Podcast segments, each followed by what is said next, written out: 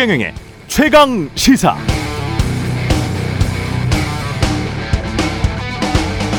네, 어제 집값 앞으로 어떻게 될까 최강 토론도 있었습니다만 오르든 내리든 현재 가격은 적정한가의 논의는 빠졌었던 것 같았는데 마침 매일경제에 나온 보도 이런 게 있습니다. 현재 가격은 적정한가? 저축만으로 서울에서 평균 가격의 아파트를 장만하려면 무려 76.5년이 걸린다. 76.5년. 부동산원 자료 9월 기준 서울 아파트 평균 매매가 10억 4,632만 원.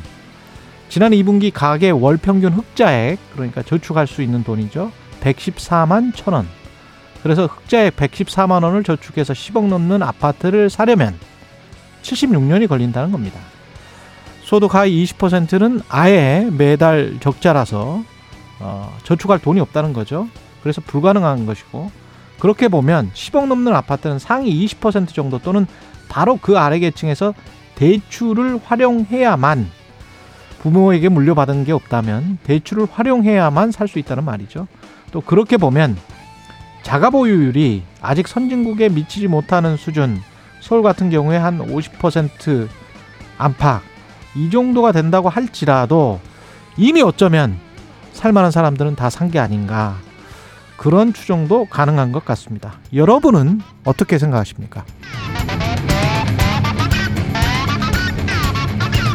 네, 안녕하십니까. 10월 20일 세상에 이익이 되는 방송 최경령의 최강시사 출발합니다. 저는 KBS 최경령 기자고요. 최경령의 최강시사 유튜브에서도 실시간 방송합니다. 문자 참여는 짧은 문자 50원, 기본자 100원이 드는 샵9730 콩오플 무료고요. 청취율 조사 기간입니다. 의견 보내주신 분들 추첨해서 커피 쿠폰, 그중 베스트 의견 보내주시는 두 분께는 치킨 쿠폰 드리겠습니다. 전화 받으시면 최경령의 최강시사 잘 듣고 있다는 말씀 부탁드리고요. 오늘 최강시사 2028년도 대학 입시 제도 개편안 관련해서 교육부 차관 연결해 보고요. 이어서 박치기왕, 김재원 그리고 김경일 교수와 함께하는 뉴스룸십니다.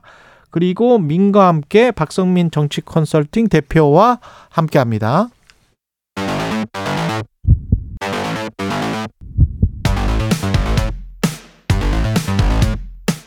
오늘 아침 가장 뜨거운 뉴스 뉴스 언박싱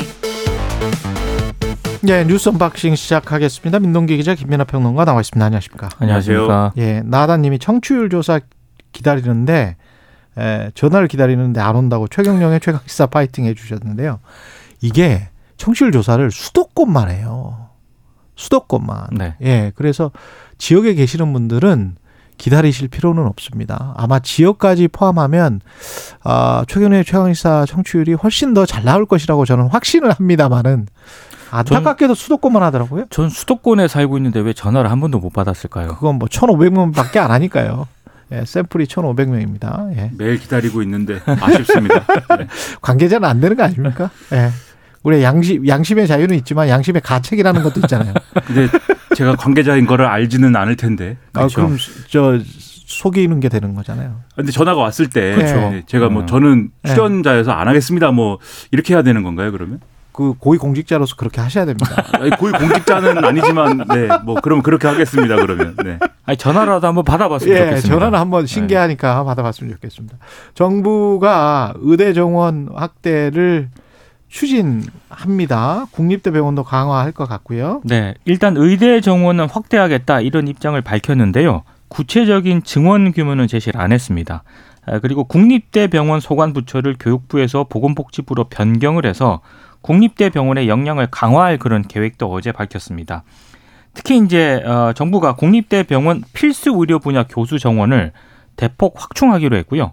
총 인건비를 늘리는 있는 방안도 좀 마련을 하기로 했습니다. 이건 아무래도 민간과의 임금 격차를 좀 줄여서 처우를 개선한 다음에 인력 이탈을 막자 이런 취지인 것 같고요. 그리고 국립대병원의 중환자실이라든가 응급실 병상 인력을 확보하기 위해서 공공 정책 수가로 비용을 지원하기로 했습니다. 음. 그리고 수익성이 낮은 필수 의료 센터에 대한 그런 보상도 강화를 네. 하기로 했고요. 그리고 이제 의사 인력이 지역 필수 의료 분야에 유입될 수 있도록 비수도권 의대는 정원 40% 이상을 지역 출신으로 선발하는 지역 인재 전형을 확대하기로 했습니다. 그리고 전공의 수련 배정 체계도 비수도권 배정 비율을 현행 40%에서 50%로 늘리기로 일단 방침을 정했는데요. 원래 의사협회가 어, 지금 의대 정원에 좀 반발해가지고 집단 휴진 입장을 밝히지 않았습니까? 예. 근데 어제 이제 구체적인 의대 중원 규모는 밝히지 않으니까 대응 수위를 좀 낮춰가지고요.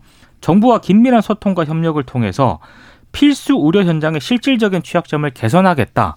굉장히 누그러진 그런 입장을 발표를 했습니다. 다만 그 전국 보건의료산업 노조라든가 참여연대와 같은 시민단체 있지 않습니까? 예. 이쪽에서는 국가가 책임지고 의사를 양성해서 의사가 부족한 지역이라든가 공공의료 분야에 우선 배치하는 정책을 촉구한다는 좀 다소 비판적인 입장을 발표를 했고요. 특히 공공의사 양성과 배치를 뒷받침하기 위해 공공병원도 대폭 늘려야 한다. 이런 점을 요구를 했습니다. 예.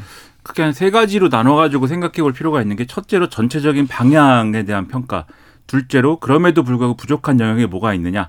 셋째로 이제 뭐 정치적인 부분 이렇게 세 가지 부분이 있을 것 같은데 오늘 이제 언론에 나온 전문가들의 평가를 보면은 전체적인 방향이 잘못된 건 아닌 것 같다 이런 평가들을 예. 많이 하는 것 같습니다. 여야 다 좋아합니다. 그렇습니다. 예. 일단 뭐 정원을 늘린다라는 방향은 일단 있는 것이고 그다음에 이제 그 지역에서 이제 국립대병원 중심으로 한 네트워크를 강화하기 위해서 국립대병원에다가 투자를 크게 하고 그동안 국립대병원에 가해졌던 어떤 규제나 이런 것들을 푼다 이런 거 아니겠습니까? 그 예를 들면 그 국립대병원은 일- 거기가 일종의 공공기관이기 때문에 예를 들면 의사들의 국- 국립대병원의 이제 교수들의 어떤 뭐 처우라든가 이런 것들을 크게 강화할 수가 없었고 그러다 보니까 지역 의료 네트워크의 중심 역할을 확실하게 할 수가 없었는데 그런 것들을 풀고 또 그런 것들을 품으로 인해서 교수 정원을 대폭 확대할 수 있게 해주고 총 인건비를 늘릴 수 있게 해주고 뭐 이렇게 해서 국립대 병원이 명실상부하게 지역 의료 네트워크의 중심 역할을 하게 한다는 거니까 그런 걸 통해서 이제 전반적으로 지역 의료의 여건을 낫게 한다 이런 것부터 시작을 하겠다라는 거는 긍정적인 차원이 있는데 근데 그럼에도 불구하고 이제 부족한 점들이 있다라는 지적들이 나와요. 그게 뭐냐면은 당장 이제 이렇게 해가지고 당장 우리 국민들이 겪고 있는 지금 어려움이 있지 않습니까? 뭐 응급실 뭐 뺑뺑이를 돈다 이런 어떤 보도들도 있었고 지역의 경우에는 당장 갈 병원이 없어가지고 이제 뭐 응급실 뺑뺑이뿐만이 아니라 아예 뭐 병원에 갈 수가 없다. 서울 가는 거 아니면 예. 이런 지적들이 있는 거에 대해서도 이제 당장 대응이 안 되는 문제 가 첫 번째로 있고 또 이 국립대병원을 강화한다고 해서 바로 이제 2차 의료기관이나 1차 의료기관이 강화가 되는 거냐. 음. 그거에 대한 대책은 또 따로 있어야 된다. 이 부분이 있고 또 이제 지역 의대 정원을 늘리는 것과 관련돼 가지고 의대는 다니는데 학생들이 의대에 입학은 많이 하더라도 다 이제 수도권의 병원으로 이제 이동해 버리는 그런 사안에 대해서 보완할 필요가 있는 거 아니냐 이런 지적들이 있거든요.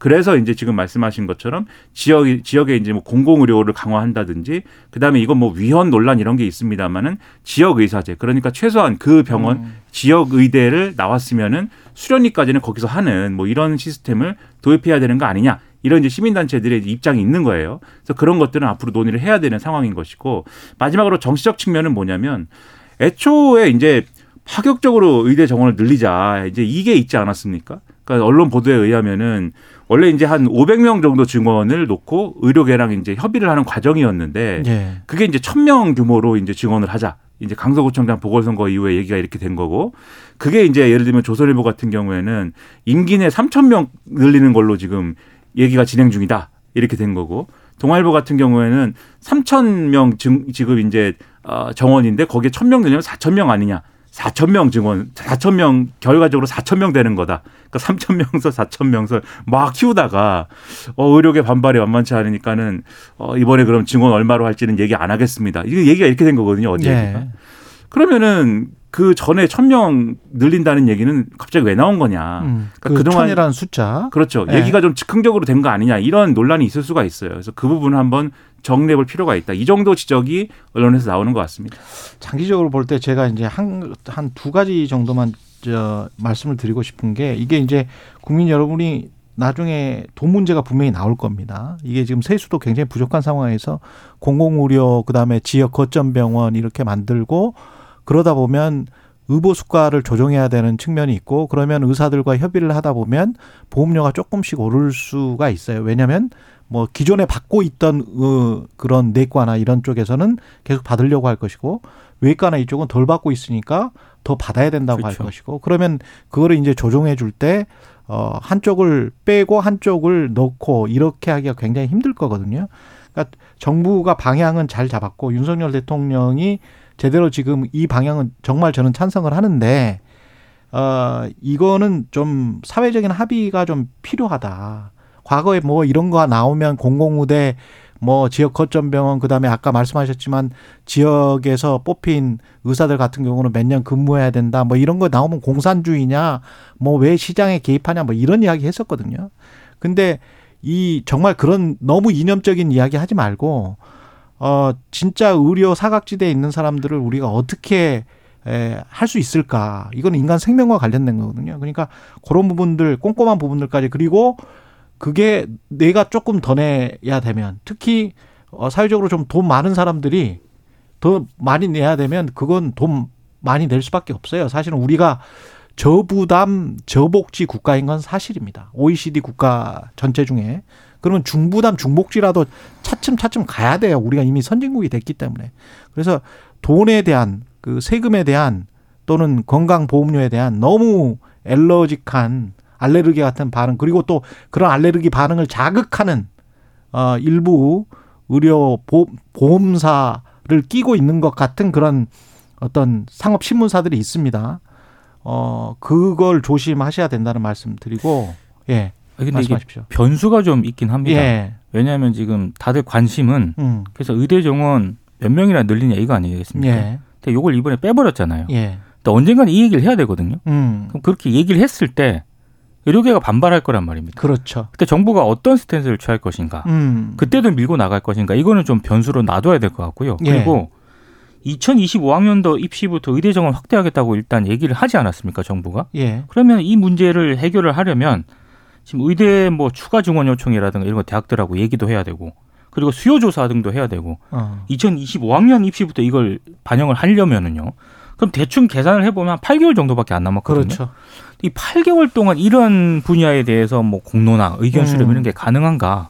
그리고 이제 특히 내년 4월 총선 앞두고 있는데 총선 앞두고 있으면은 정치권이 또 표 때문에 약해지잖아요. 예. 이걸 계속 밀고 나갈 수 있을 것인가? 이런 부분들에 대한 변수는 아직 남아 음. 있습니다. 그다음에 이제 이게 말씀하신 대로 여러 가지 이걸 추진하면서 만드는 갈등들을 어떻게 넘어갈 것이냐에 대한 정치적인 능력, 그러니까 조율을 어떻게 할 것이냐에 대한 감각들이 지금 정부에 필요합니다. 그러니까 말씀하신 대로 지금 수가 문제는 수가 올려준다는 거거든요. 그렇죠. 수가 올려준다는 건데 그게 반드시 이제 비용 문제 발생하는 것이고 음. 또 이제 필수 의료 이 과에 대해서 의사들이 느끼는 이제 여러 가지 리스크랄까 그런 것들이 이게 이제 수술이나 이런 것들이 잘못될 때 이제 져야 되는 책임이나 이런 것들이 있지 않습니까? 예. 의료사고나 이런 것들에 대해서 그렇죠.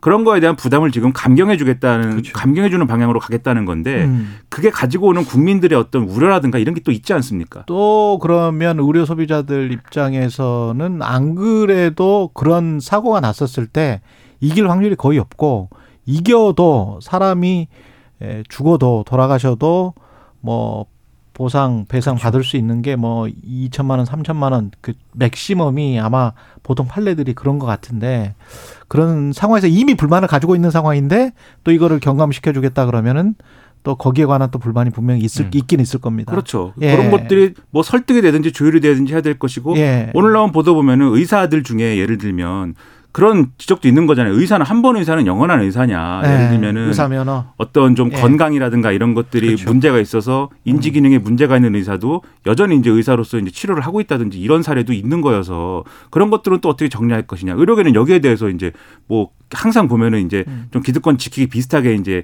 행동하는 양식이 있는 거니까 그렇죠. 그런 부분도 문제가 될 것이고 또 지역 의대 증원이라든가 또는 의대를 유치하고 싶은 지역들의 이제 지역들 간의 어떤 뭐랄까요 이런 좀 갈등, 지역 간 갈등이 또 불거질 수 있는 부분들도 이제 있을 것이고 여러 가지 지금 쟁점들이 있는 것이거든요. 음. 그렇기 때문에 이걸 어떻게 잘 조율할 거냐에 있어서 정부가 능력을 발휘해야 되는 측면들이 있기 때문에 앞으로 그런 것들을 제대로 발휘할 수 있도록 좀 여러 가지가 필요합니다. 근데 음. 지금 말씀드린 이제 그 지역 의사제라든가 또 공공의료 강화라든가 공공성 강화라든가 이런 얘기에 있어서는 어젠가 그젠가 우리가 그런 얘기 했잖아요. 이제 뭐 보수 언론들도 지금은 의사 정원, 이 의대 정원 늘리는 거에 대해서 막 기획 기사 쓰고 오늘 우리가 이제 의료가 얼마나 참 어려운 현실인가에 대해 기획 기사 쓰지만 제가 그런 말씀드렸는데 아마 이 지역 의사제를 도입해야 된다든지 공공의료를 강화해야 된다든지 이런 얘기 나오면 막 그거 말도 안 된다라고 할 수도 있다. 이 예. 말씀드렸는데 바로 어제 신문 보면은 오늘 신문인지 어제 신문 보면은 그런 나왔어요? 얘기를 끼워 넣어 가지고 음. 이게 망할 수 있다 이런 얘기 바로 하거든요. 그렇죠. 그거 예. 그 얘기 꺼내는 것만으로도 벌써 그러기 때문에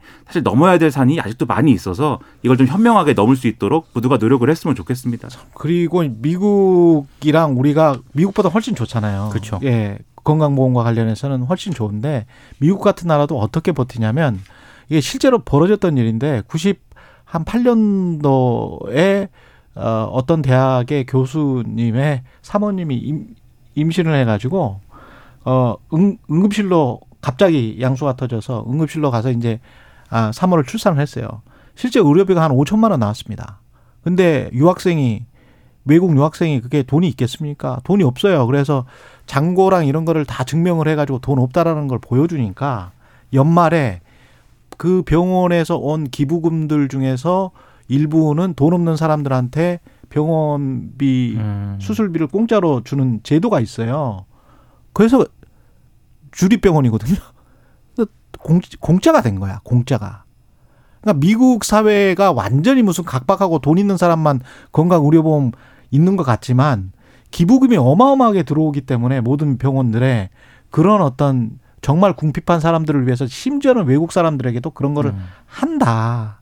근데 한국은 자꾸 미국의 이상한 것만 지금 보면서 그것만 지금 정글식 자본주의만 따라하려고 하는데 그렇게 하면 그렇게 해서 유지가 되는 사회가 없습니다. 예, 그러니까 자꾸 뭐 이거 아니면 다 공산주의 뭐 이런 식으로 공산 전체주의 세력 이렇게 생각 아, 하면 안 됩니다. 그게 굉장히 편협된 사고입니다. 예. 그렇죠. 세상을 조금 넓게 봐주시면 좋을 것 같습니다. 한국은행이 기준금리 3.5%로 유교, 유견속 동결시켰습니다. 예, 동결은 했는데요. 지금까지와는 다르게 앞으로 추가 인상 가능성을 강하게 내비친 동결입니다. 그러니까 다음에는 이제 올라갈 수도 있다 이런 점을 너무 강하게 시사를 했는데 아무래도 이제 물가 때문에 이런 점을 많이 시사를 한 것 같습니다. 일단 이스라엘 하마스 간 이 전쟁 때문에 유가라든가 이게 경제 변수들이 많이 좀 지금 복잡해지지 않았습니까? 예. 아, 그렇기 때문에 불안정한 양상을 보이고 있기 때문에 다음에는 또 올라갈 수도 있다 이런 점을 시사한 것으로 보이고요. 특히 이제 가계부채 문제 이거 추가금리 가능성 인상 가능성을 좀 높이고 있습니다. 특히 어제 이제 한국은행 총재가 뭐 브리핑을 쭉 하는데 이례적으로 한 금통위원이 이런 얘기를 했다고 공개를 했거든요. 그러니까 가계부채에 선제적으로 대응을 해야 된다라는 의견을 밝혔다. 예. 그런데 다수 의견은 아니다. 뭐 이런 취지로 얘기를 했거든요. 그러니까 원래 이런 얘기를 잘 안 하시는데 한국은행 음. 총재가 이제 그만큼 어, 금리를 통해 이제 가계부채를 조절할 수도 있다. 뭐 이런 좀, 좀 시사한 것으로 보이고요. 아, 그리고 이, 어제 또 한국은행 총재가 한 얘기가 이, 이 굉장히 인상적이었는데 에, 자기 돈 투자가 아니라 이른바 돈을 빌려서 하는 그런 그 집값 투자 그렇죠. 이, 있지 예. 않습니까? 이 부분을 언급을 하면서 빚을 내어 투자하기에는 금리 부담이 상당 기간 크게 지속이 될 것이다. 음. 라는 어떤 그런 부분들을 또 얘기를 했습니다. 예. 하지 말란 얘기입니다. 그렇죠. 예. 그러니까 뭐 매파적 동결이다 뭐 이렇게 언론은 쓰고 있는데 근데 어쨌든 동결은 동결인 거죠. 그러니까 매파적이라는 수식어를 이제 붙이고 싶은 거고 이제 동결인 건데 이 매파적이라는 게 앞으로 우리는 그러니까 이 본질적으로 인상을 염두에 두고 있습니다라는 의미의 매파적이라기보다는 그러니까 일종의 이제 구두 개입의 성격인 것 같아요. 그러니까 앞으로 이제 뭐 가계 부채를 늘린다든지 뭐 이런 뭐 어떤 금리 인하에 대한 기대를 키운다든지 이런 것들에 대한 경계 차원인 것 같고 앞으로 이제 금리 인상을 하겠다는 거냐에 대해서는 지금 한국은행 총재가 얘기하는 거는 그런 정도의 어떤 스탠스는 아닌 것 같고 그런 금리 인하의 기대감이라기보다는 지금의 어떤 미국 연준이나 이런 데서 얘기하는 지금 금리 인상기의 어떤 장기화 지금 수준 의 장기화가 생각보다 이제 길게 이어질 수 있는 환경에 대해서 얘기하는 것 같거든요. 음. 그래서 이제 앞으로 가계부채 문제에 대응하거나 이런 거에 대해서 사실 이도 저도 못하는 상황이다라는 차원의 얘기가 아닐까 좀 생각이 되고 그런 점에서 미뤄 보면은 금리 인상은 아니더라도 지금 공격적으로 뭔가 이제 금리 인상기가 이제 곧 이제 끝날 것이다라는 거를 염두에 두고 행동하지 마라. 뭐 그 정도 얘기가 아닐까 싶은데 다만 지금 이제 변수나 이런 것들을 고려했을 때 안심할 단계가 아니다라는 것은 이제 맞는 것 같습니다. 그게 예를 들면은 지금까지 없었던 변수가 새로 생긴 게 있지 않습니까? 이스라엘하고 하마스가 저러고 있는 상황에서 글로벌 경제 불확실성 이런 것들이 커졌다라고 금통위가 판단하는 거고 예. 그게 지금 당장 이제 미국의 이제 어 이 국제 시장 이런 데 지금 반영이 되는 거잖아요. 채권 시장에. 그래서 오늘도 그 뉴스가 나왔던데 이런 걸 감안을 해 보면 당분간은 우리도 뭐 경제 상황이 그렇게 좋지 않은 상황에서 좀 빠져나가기가 어려운 그런 상황이 이어질 것 같습니다. 그리고 이거를 꼭 한 가지 기억을 하셔야 돼요. 다른 모든 나라들, 우리나라를 제외한 다른 모든 나라들은 원리금 균등 분할 상환이 기본이에요. 항상 그렇게 해왔습니다. 그러니까 원금도 항상 갚습니다. 그러면은 훨씬 더 많은 돈을 뭐 30년짜리 모기지다 그러면 거기에서 갚으면서 그걸 기본으로 지금 생활을 하는데 저게 유지가 된다는 음. 거죠. 주택 가격도 유지가 되고 생활비도 유지가 되고. 그런데 우리는 과거 수치는 제가 한 60% 훨씬 넘게 받는데 지금은 얼마나 변했는지 모르겠습니다만 아마도 최소한 최소한 50% 이상은 이자만 지금 갖고 있단 말이죠. 근데 그 이자만 갖고, 갖고 계시는 분들이 다 중잔 노년층들이세요. 과거에 빌렸던 분들이기 때문에. 그러면 그 원금을 언제 갚을 것이냐. 그리고 주택 가격에 따라서 그게 주택 가격이 계속 올라갔던 과거의 역사를 가지고 지금 이분들은 계속 안 갖고 계시는 건데 주택 가격이 떨어졌었을 때 원금을 안 갖고 이자만 갖고 있는 한국의 특이한 상황에서 그 스- 어떤 태풍처럼 몰려왔을 때는 원금까지 같이 갚아야 되는 그렇죠. 가격이 떨어지면은 이걸 주택 가격을 재산정할 수밖에 없는 거거든요. 은행 입장에서는 대출을 해줬기 때문에 감정 평가를 다시 할 수밖에 없는 상황입니다. 그런 상황이 됐었을 때는 어떻게 할 것인가에 관해서 곰곰이 생각해 보시고 개인 재테크를 하실 때도 어 재무 설계를 하실 때도 그 부분은 굉장히 유념하시라. 한국은 상황이 다르다. 다른 나라와 대출 금리 이 내는 방식이 그런 거를 좀 생각을 해봐야 될 것 같습니다. 오늘 여기까지 하겠습니다. 뉴스 unboxing 민동기 기자 김민아 평론가였습니다. 고맙습니다. 고맙습니다. 오늘 하루 이슈의 중심. 당신의 아침을 책임지는 직격 인터뷰. 여러분은 지금 KBS 일라디오 최경영의 최강 시사와 함께하고 계십니다. 네, 최근 교육부가 2028 예, 대학 입시 제도 개편안을 발표했습니다. 입시 개편안 방향과 교권 회복 방안 후속 조치까지 장상윤 교육부 장관 연결돼 있습니다. 안녕하세요, 장관님. 네, 안녕하세요. 예, 내신이 9등급에서 5등급으로 바뀌었고 개편 배경부터 좀 설명을 해 주십시오. 예, 이번 개편 시안의 키워드는 공정하고 안정이라고 할 수 있습니다. 예. 그 먼저 수능은 기존의 수능이 어떤 과목을 선택했는지에 따라서 이제 유불리가 많이 갈리게 되는 문제점이 음, 있었고요. 예. 그래서 이거를 좀 어, 통합형 수능으로 어, 그 공정 차원에서 좀 개선을 해서 어떤 과목을 선택했는지에 따라서 유불리가 생기지 않도록 저희가 좀 제도를 그 시안을 내놨고요. 예. 또 어, 융합적이고 통합적인 학습을 유도하고자 하는 목적도 있습니다. 음. 그두 번째 고교 내신은 예. 그 새로 도입되는 고교 학점제 하에서도 이 학점제가 안정적으로 운영되도록 하는 게 중요했기 때문에 그 그런 측면에서 봤을 때 지난 정부에서 그 고교 학점제 계획에 따라서 다소 무리한 내신 방식을 예고를 해놨었습니다. 예. 그 고등학교 1학년에 대해서만 상대평가 9등급을 하고 예. 2, 3학년은 절대평가로 완전히 전환하는 방식인데 예. 이렇게 될 경우에는 고1은 내신이 과열되고 음. 고2, 3은 성적 부풀리기 우려가 아주 컸거든요. 예. 어, 그래서 이번에 저희는 세계에서 유일한 그 내신 9등급제를 그 global standard에 맞게 5등급으로 어, 통일을 하되 예. 상대 평가하고 절대 평가를 병기를 해서 음. 어, 변별력을 어느 정도 확보를 해야 되겠다. 어, 라는 생각이 들어가 있습니다. 근데 그렇게 되면 이제 두 네. 개를 같이 취하자 이런 말씀이신데 예, 예. 대학에서 볼 때는 네. 그 상대 평가만 보지 않겠어요? 아, 그렇지 않습니다. 저희가 예. 이제 대학에 제공해드리는 음. 그 자료가 예. 그 상대평가 등급만 아니 당연 게 당연하죠. 아니고, 예. 그렇게 예, 이제 예. 상대 평가와 절대 평가를 줄 텐데 입시 사정관들이나 이제 교수님들이 볼때볼 네, 네. 때는 당연히 상대 평가로만 눈이 가지 않겠습니까? 그래야 이렇게 근데- 좀 변별력 예, 그래 마찬가지의 결과가 아니냐 이 말씀이죠. 예. 예. 근데 저희가 보내드리는 자료에 예. 절대평가의 결과만 보내드리는 게 아니고 예. 절대평가에 따른 성취도 결과, 음. 그다음에 원점수, 과목 평균 점수, 예. 또 성취도별로 학생들이 얼마나 과목별로 분포가 돼 있느냐, A, B, C, D, E의 분포, 예. 또 수강자 수 이런 통계들이 같이 가게 됩니다. 그렇게 되면 예. 절대 평가 점수라 하더라도 대학에서 보시기에 음, 어 이게 성적이 좀 부풀려져서 나온 절대 평가 아니냐. 음. 아 요거는 좀 공정하게 나온 평가 점수다라는 거를 이런 통계치를 통해 가지고 추정이 가능합니다. 거기에 더해서 상대 평가를 보기 때문에 좀 더 그 이렇게 정확한 음. 그 점수 산출이 어, 대학에서 보시더라도 판단할 수 있을 걸로 저희는 보고 있습니다. 그러면 학부모나 학생 입장에서 한번 질문을 드려볼게요. 그러면 네. 내신에 지금보다 이제 하, 그 학생들이 생각하는 거는 내신하고 수능하고 뭐 신경 쓸 게 너무 많다는 거잖아요. 예, 예. 예, 예. 그러면 내신에 좀 이렇게 하면 내신에 좀 덜 신경을 써도 네. 괜찮습니까?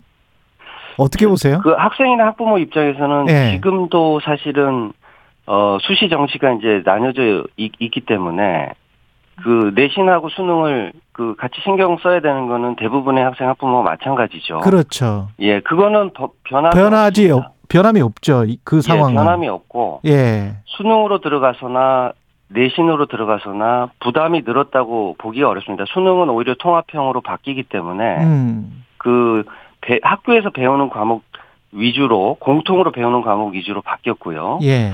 내신은 절대평가, 상대평가를 하지만 시험을 절대평가 시험, 상대평가 시험 따로 보는 게 아니거든요. 예.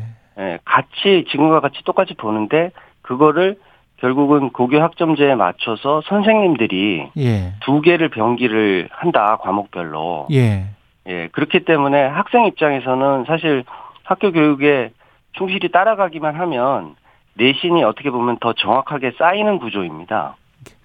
그 서울대 수석 하는 사람이 항상 하는 말이 학교 교육에 충실히 따라가기만 했다 뭐 이런 말인데 사실은 예. 이제 그게 잘 안 되니까 학원에서 뭐 또 이번에도 이제 입시 제도가 바뀌니까 선행학습이 필요하다고 마케팅을 하던데 이게 그거는 전형적인 저희는 불안 마케팅. 불안 마케팅이다. 예, 왜 그러냐면 예.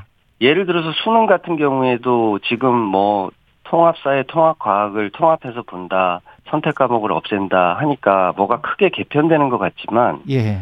그 내용은 학교에서 배우는 공통 과목 위주의 그 과목들이거든요. 음. 예, 배우는 게 변함이 없는데 예. 어, 그거를 마치 큰 변화가 있는 것처럼 예를 들면 기존의 사탐 과탐이 17개 과목에서 2개를 골랐는데 지금 통합사회 통합과학으로 바뀌면 마치 17개를 다 해야 되는 것처럼 호도를 하고 있어요. 음. 통합사회 통합과학이란 건 기존에도 고등학교에서 지금 지금 학생들도 지금- 배우고 있는 과목입니다. 예. 예. 근데 그거를 마치 안 배우던 거를 새로 배워야 되는 것처럼 그렇게 이제 불안 어, 마케팅을 하고 있고 그래서 예. 저희가 어 이렇게 만약에 이 개편안이 확정이 되면 예. 새로운 수능에 따른 그 문항 예시 예시 문항들 음. 어, 어떤 식으로 출제가 될 거다 라는 것들을 내년도에 미리 예시 문항도 공개를 해서 어. 하- 학부모 분- 분들에게 불안감을 좀 덜어드릴 예정입니다. 그렇게 돼야 예. 사교육 업체들이 이- 이런 문항이 어떻게 출제될지도 모르는 상황에서 자꾸 불안감을 이렇게 에, 부추기는 거를 저희도 예방을 할 수 있다고 보고 있고요. 예. 그래서 이 정보를 최대한 그 투명하게 미리 또 정확하게 알려드리는 게 저희의 역할이라고 보고 있습니다. 그 또 학부모 학생들 입장에서 사교육비 부담이 이렇게 하면 좀 줄어듭니까? 어떻게 보세요?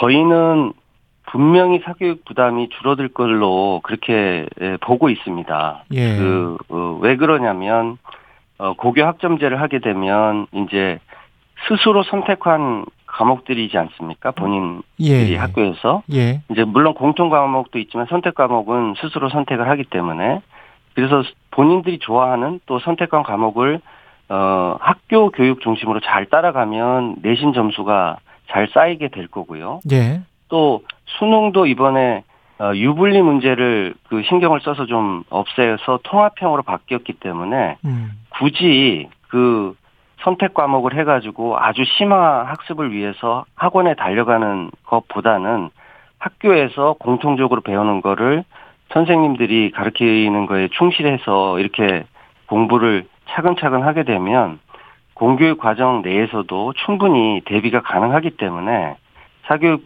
부담이 분명히 줄 걸로 저희는 보고 있습니다. 그리고 교육부 입장에서는 지금 의대 정원 확대하는 거 이거는 원래 저 소관이 보건복지부 쪽이죠. 예, 의대 정원은 의대 정원 전에 이제 의사 수, 의사 수. 그러니까 의료 인력의 공급 수요 그, 그 관리를 이제 복지부에서 하고요. 예. 그래서 그 수급에 따른 이제 양성 을 위해서 의대 정원이 이제 그렇죠. 확대가 필요하다 이런 의견이 오게 되면 예. 저희는 어느 의과대학에 얼마만큼 음. 배분을 하고 이렇게 어, 나눠줄 건지 예. 예, 그거를 이제 교육부 차원에서는 결정을 하게 됩니다. 그러면 지금도 이제 의대 쏠림 현상이 굉장히 심하지 않습니까? 그럼 한 천 명 뭐 이렇게 더 한다고 하면 이공계가 사실은 국가 경제적으로는 굉장히 그렇죠. 필요한 인력인데 이 이탈을 어떻게 막아야 될까요? 정부는 사실은 이제 이게 뭐 이공계하고 의학계열 간의 뭐 대립구도가 아니라 사실은 그 이 다양한 분야의 인재들이 그렇죠, 도전을 그렇죠. 하고 그렇죠. 또 예. 골고루 성장할 수 있도록 하는 게 가장 중요한 건데요. 예. 상대적으로 이공계가 이제 좀 소외감도 많이 느끼고 또 음. 어, 그쪽에 그 이 사기가 저하될 거를 저희도 좀 그 걱정을 하고 있습니다. 그래서 지난 5월 달에 저희가 법무부처 차원에서 이공 분야 인재 지원 방안을 이미 수립해서 발표를 했고요. 예. 특히 저희가 어 5대 첨단 분야를 따로 좀 지정을 했습니다. 음. 뭐 바이오 헬스라든지 반도체라든지 디지털이라든지 그래서 이 분야별로는 별도의 인재 양성 방안을 마련을 하고 인재 양성을 위한 그런 어, 정부 프로그램들 예산 프로그램들을 어, 마련을 해서 해나가고 있고요.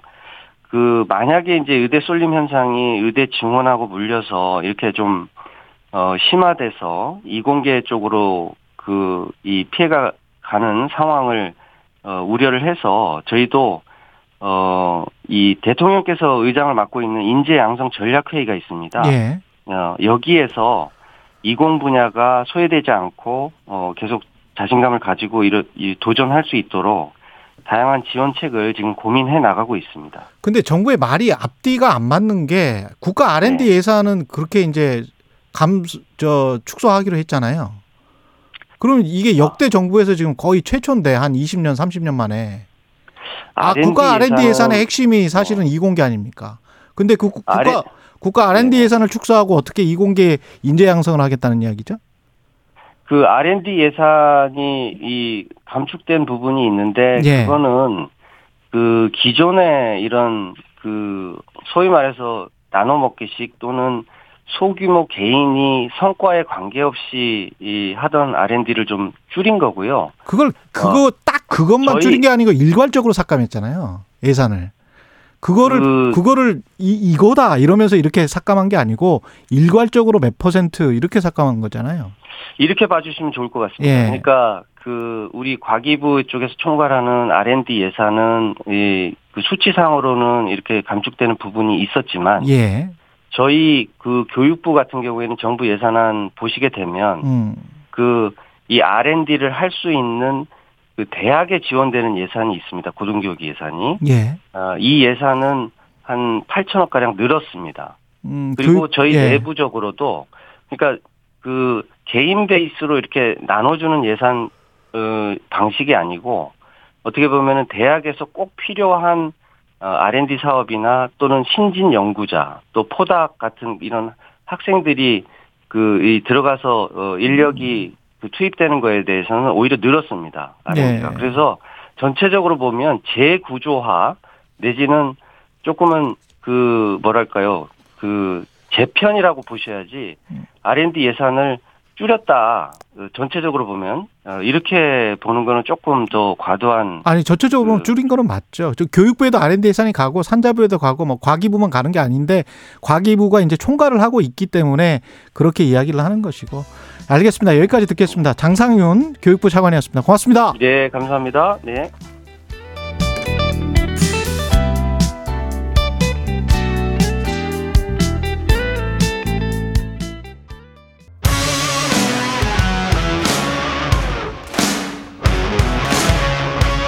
오늘 하루 이슈의 중심 최경영의 최강 시사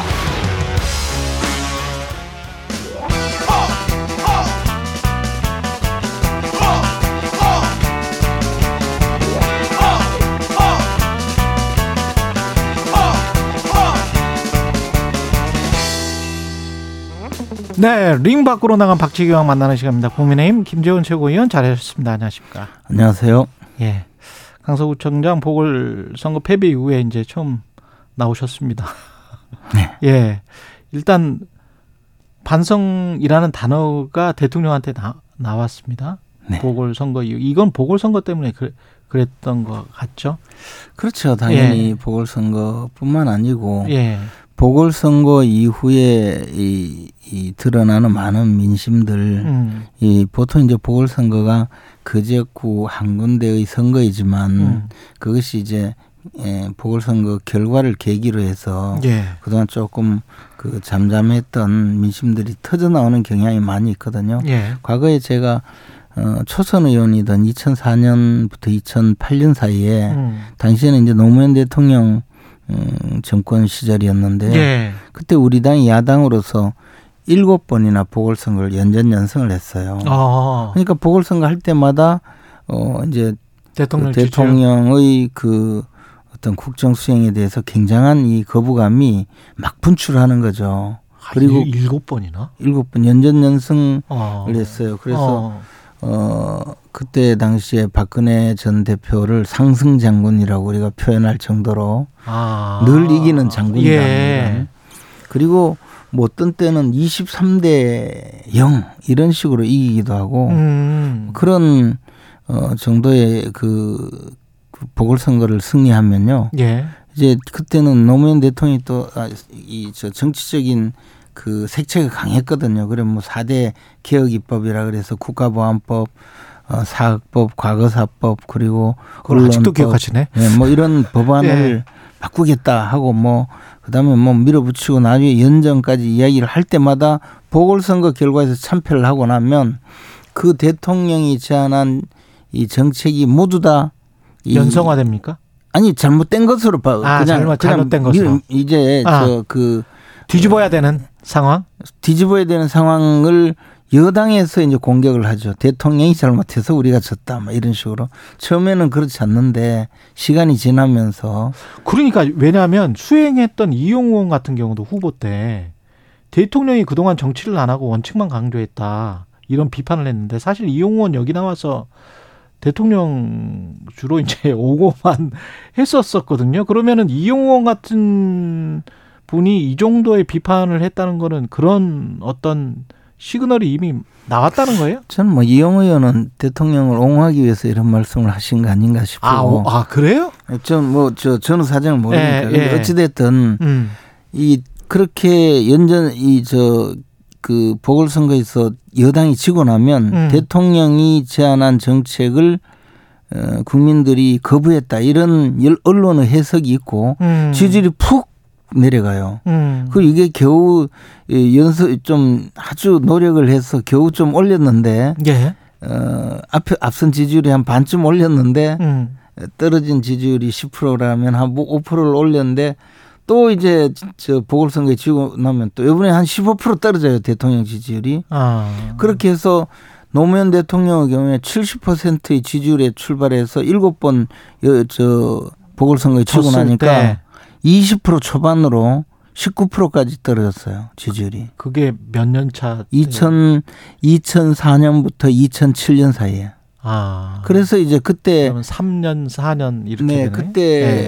그때는 또 1년에 보궐 선거를 무려 4번이나 할 때였거든요. 아. 그 지금 대통령으로서는 윤석열 대통령으로서는 처음 이제 선거에 진 거잖아요. 그렇죠.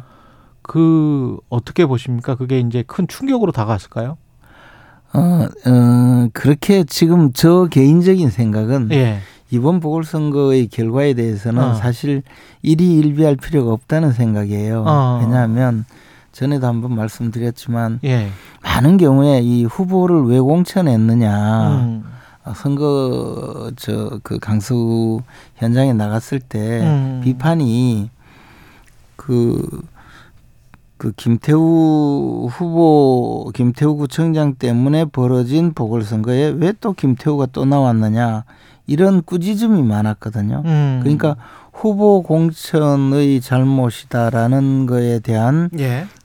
그런 반감이 결국은 득표율에 상당한 영향을 미쳤을 것이고 음. 그다음에 민심이 이반된 부분도 그 내부에 있을 것인데 음. 우리는 이 17% 전체가 민심이 이반되었다 음. 그렇게 생각하고 막 허둥대다가 보면 어, 국민들로부터 이제 여당으로서의 기본적인 음. 어, 국정 수행 능력까지 의심을 받게 되거든요. 그러니까 음. 이 부분에 대해서는 저는 지금부터 어, 진행해 오던 국정의 방향은 옳다고 보고 예. 다만 세부적으로 음.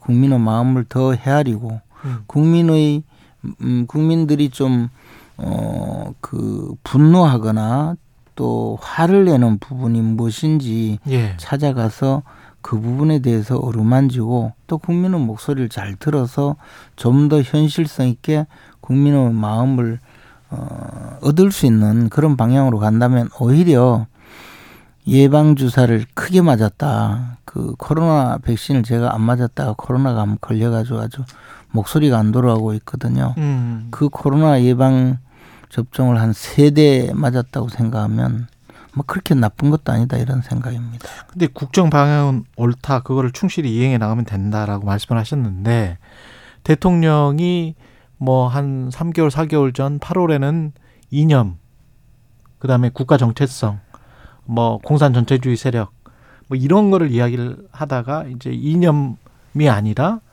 어, 민생 이걸 이야기를 하는 거잖아요. 그러면 이제 정 반대로 국정의 기조가 바뀐 거 아니에요? 근데 저는 그렇게 보지 않고 아 그래요? 이 이념이나 이것도 중요하고 음. 그러나 이쪽으로만 나가면 안 되죠. 음. 이 우리가 이제 시계추가 있잖아요. 예. 이 벽시계, 회중 시계가 있잖아요. 예. 지금까지 문재인 정권에서 이 시계추가 너무 너무 왼쪽 끝에 가 있었단 말이에요. 그리고 여기 붙어 있었어요. 그리고 이걸 풀어서 어 저 중간으로 가기 위해서 풀어놓으면 이 추가 갑자기 오른쪽으로도 갔다가 왔다 갔다 하다가 이제 중간으로 온단 말이에요. 예. 그러는 과정에 있다고 저는 보는 거죠. 어. 응? 그러다가 보면 이제 정상화되는 것인데 예. 국정을 정상화하기 위해서는 국가의 많은 부분을 어. 그렇게 좀 그 저 바로 잡아야 되는데 음. 그중에 예를 들어 이념 문제가 너무나 지금 흐트러져 있다. 그러면 이념 문제도 정상화하는 과정에서는 음. 이념을 바로 잡아라. 만약에 대통령께서 아침부터 저녁까지 그것만 주장하고 음. 그 외에는 아무것도 돌보지 않는다면 그것은 문제가 있겠지만 자유민주주의 사회에서 이념을 바로잡는다는 게 무슨 의미인가요? 이건 자유- 시장에서 자유 시장에서 사상의 자유와 양심의 자유에 따라서 그런 생각을 하는 건데 이념을 바로 잡는다. 바로 잡는다는 건 커렉션 교정인데 어떤 방향으로 바로 잡느냐? 권력자의 방향으로 바로 잡느냐? 이거밖에 안 남는데 음, 그렇게 그- 되면은 국가 전체주의적 사고가 사고 방식이 되는데 그게 어떻게 자유민주주의적 사고 방식입니까? 이야기하면 길어질까 싶어서 예. 간단하게 말씀드리자면 뭐 당연히 음. 사상의 자유시장에서 그렇죠. 올바른 모든 국민들이 동, 동의하는 그런 음. 형태의 자유민주주의로 가는 것이 옳고 그것이 맞죠. 근데 우리 사회 일각에서 음. 어 우리 국가를 전복하는 전복하려는 세력까지 음. 어 아주 극단적으로 말씀드리자면 음. 어, 민주노총의 핵심 세력에 침투해 있다는 그런 정도의 수사 결과도 나왔지 않습니까? 간첩이 많다. 뭐 우리나라에. 아니 뭐 간첩 요즘 간첩 필요도 없어요. 구글 지도에 가면 평양 네. 그저뭐 저 평양도 다 보이는데 예. 그런데 저는 그런 문제로 이렇게 이념성이 너무 어, 극단적으로 잘못되어 가면 음. 그것을 바로잡을 필요가 있다 정도의 음. 그 주의 환기를 한 것이고 또 음. 국가 정책에도 이념적으로 잘못되어서 합리적인 정책이 되지 못하는 부분을 저는 굉장히 느낀 바가 많거든요. 음. 그래서 그런 이념성을 강조할 필요는 있다고 봅니다. 다만 음. 대통령이 나서서 앞으로 이런 말을 하는 사람은 다 때려잡겠다. 음. 그렇게 이야기했다면 잘못이겠죠. 근데 이, 예, 저, 윤석열 대통령이 그런 이야기를 한 적이 없거든요. 음. 그리고 통상적으로 선거에 크게 지고 나면 이제 갑자기 겁을 먹고 지금까지 하는 게 다 잘못되었구나 하면서 중도 실용 뭐 이런 쪽으로 가는 경우가 있어요. 예. 뭐 중도가 좋다. 예. 우리는 중간이다. 예. 중간에 가면 이쪽도 잡고 이쪽도 잡지 않겠냐. 그렇죠. 막 그런 생각을 하는데 그것은 이제 선거 전략으로 보면 굉장히 마이너스죠. 아, 그래요? 네. 그 그러면 김기현 지도부가 지금 핵, 혁신위를 출범하기로는 한 거잖아요. 다음 그렇죠. 그러면 혁신의 방향, 그 다음에 뭐 위원장은 어떤 사람이 돼야 될 것 같고 그거는 어떻게 보세요? 저는 이제 어, 선거를 앞두고 있기 때문에 음. 그제 개인적인 바람은 예, 기왕에 예, 기왕에 이래 된 거 정말 재창당 수준의 재창당 수준의 예. 혁신이 어, 이루어질 수 있고 음. 그러한 뭐 여러 가지 쇄신이 있다면 굉장히 좋겠다는 느낌이 들어요. 재창당 수준. 예, 그리고 예. 그 재창당 수준의 쇄신을 이끌어갈 수 있는 분이 음. 어, 혁신위원장을 맡고 그러한 혁신위원회가 어, 재창당 수준의 혁신을 이끌어가서 음. 그 혁신적인 인사를 또 총선에도 좀 내보낼 수 있다면 이 선거에서는 어, 압승할 수 있지 않을까 그런 생각인데 정치란 건 항상 현실과 음. 또 현실의 이 바탕을 두고 음. 그 움직여야 하기 때문에 어느 정도까지 가능할지는 이제 지도부의 그 판단과 지도부의 방향 설정에 따르겠죠. 그리고 기본적으로요. 예, 우리 당 정도 되는 큰 역사가 오래된 정당. 예, 어, 우리 당은 벌써 60년대에 민주공화당부터 이어온 기반을 갖고 있는 정당이거든요. 음. 우리는 다 부정하고 싶지만 민주공화당, 민주정의당, 아니, 민주자유당, 김영삼 전 대통령 신한국당. 아니 그러니까 김영삼 전 대통령을 효시로 삼지 않았었어요? 아니요, 우리 당 그 저 당 대표실에 가면 박정희 대통령 사진도 있습니다. 있습니까? 예. 이승만 대통령 사진도 한때는 김영삼 전 대통령이 마치 시조새처럼 이렇게 말씀을 하더라고요. 그렇게 될 수가 없는 것이요. 예. 이 당의 법통이라는 거는 예. 물적 인적 자원인데요. 예. 그 민주자유당은 민주정의당과 아, 아, 아, 어저자저 합당했죠. 신민주공화당 다 합당한 그렇죠, 그런 정당이거든요. 예. 그런데 어떻게 그걸 뭐 부인할 수가 있습니까? 어쨌든 예. 이런 큰 정당 거기에 대통령을 배출한 음. 정부 여당 정부를 어, 함께 하고 음. 있는 이런 당은요 음. 방향 전환이라는 것이 이렇게 조각배가 확 방향을 트듯이 그렇게 되는 게 아니고 항공모함 항공모함이 방향을 트듯이 굉장히 쉽지 시간, 않아요. 시간이 걸린다. 네, 그래서 그런 과정을 이끌어갈 수 있는 리더십을 갖추고 그동 안에 지금 시간이 얼마 안 남아서 뭔가 참지 못하는 내부 세력이 나간다면 당에게 좀 안 좋지 않습니까? 흔히 뭐 말하는 이제 이준석, 유승민이 나가면 뭐 3% 올라가느냐 어제 그런 이야기가 나오는데 단기적으로는 지지율이 떨어질 거예요. 저도 그럴 것 같아요. 예, 그렇죠. 예. 당연히. 그러나 그분들은 12월까지 그 공천 신청 전까지 예.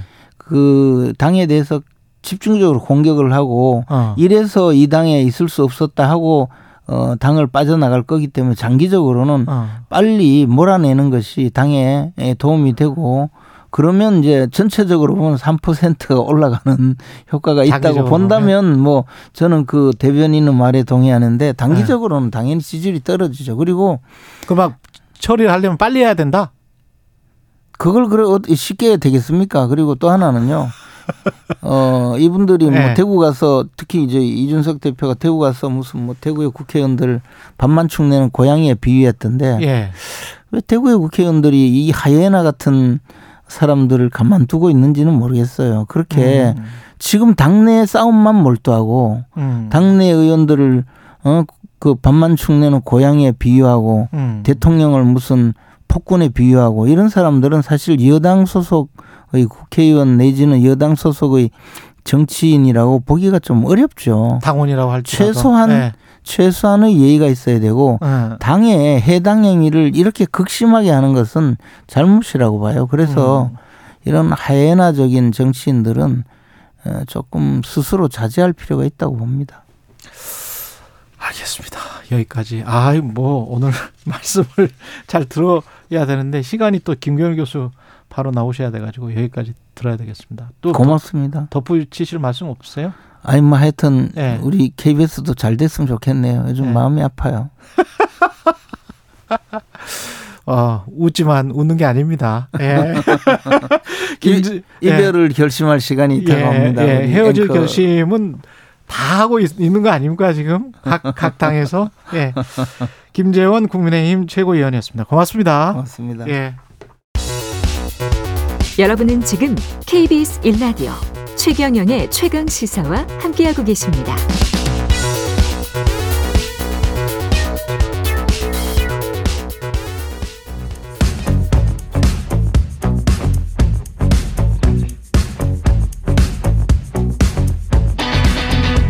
심리로 들여다보는 세상 이야기. 뉴스는 십니다. 정치, 경제, 사회 등 우리 사회 다양한 이슈를 심리학적 관점에서 풀어보는 시간입니다. 최경련 최강시사 뉴스는 십니다. 아주대학교 심리학과 김경현 교수 나오셨습니다. 안녕하십니까? 안녕하세요. 예, 시간을 네. 좀 당겼습니다. 오늘. 아유, 네, 예. 네. 오늘은 우리는 왜 눈물을 흘리는가? 눈물의 심리학. 아, 특정인과 관련이 없음을 말씀드립니다. 일반적인 이야기입니다. 일반적인 이야기. 예. 가끔 가다가 이렇게 예. 저도 느끼는데 이젠 느끼는데 예. 주제가 이렇게 묘하게 약간 그렇죠. 아, 네, 예. 네. 근데 아닌데. 예. 본 주제는 특정인과 관계없음을. 예, 말씀드려요. 눈물이 많은 편이세요? 저 많아요. 아, 그러시구나. 네, 저잘 울어요.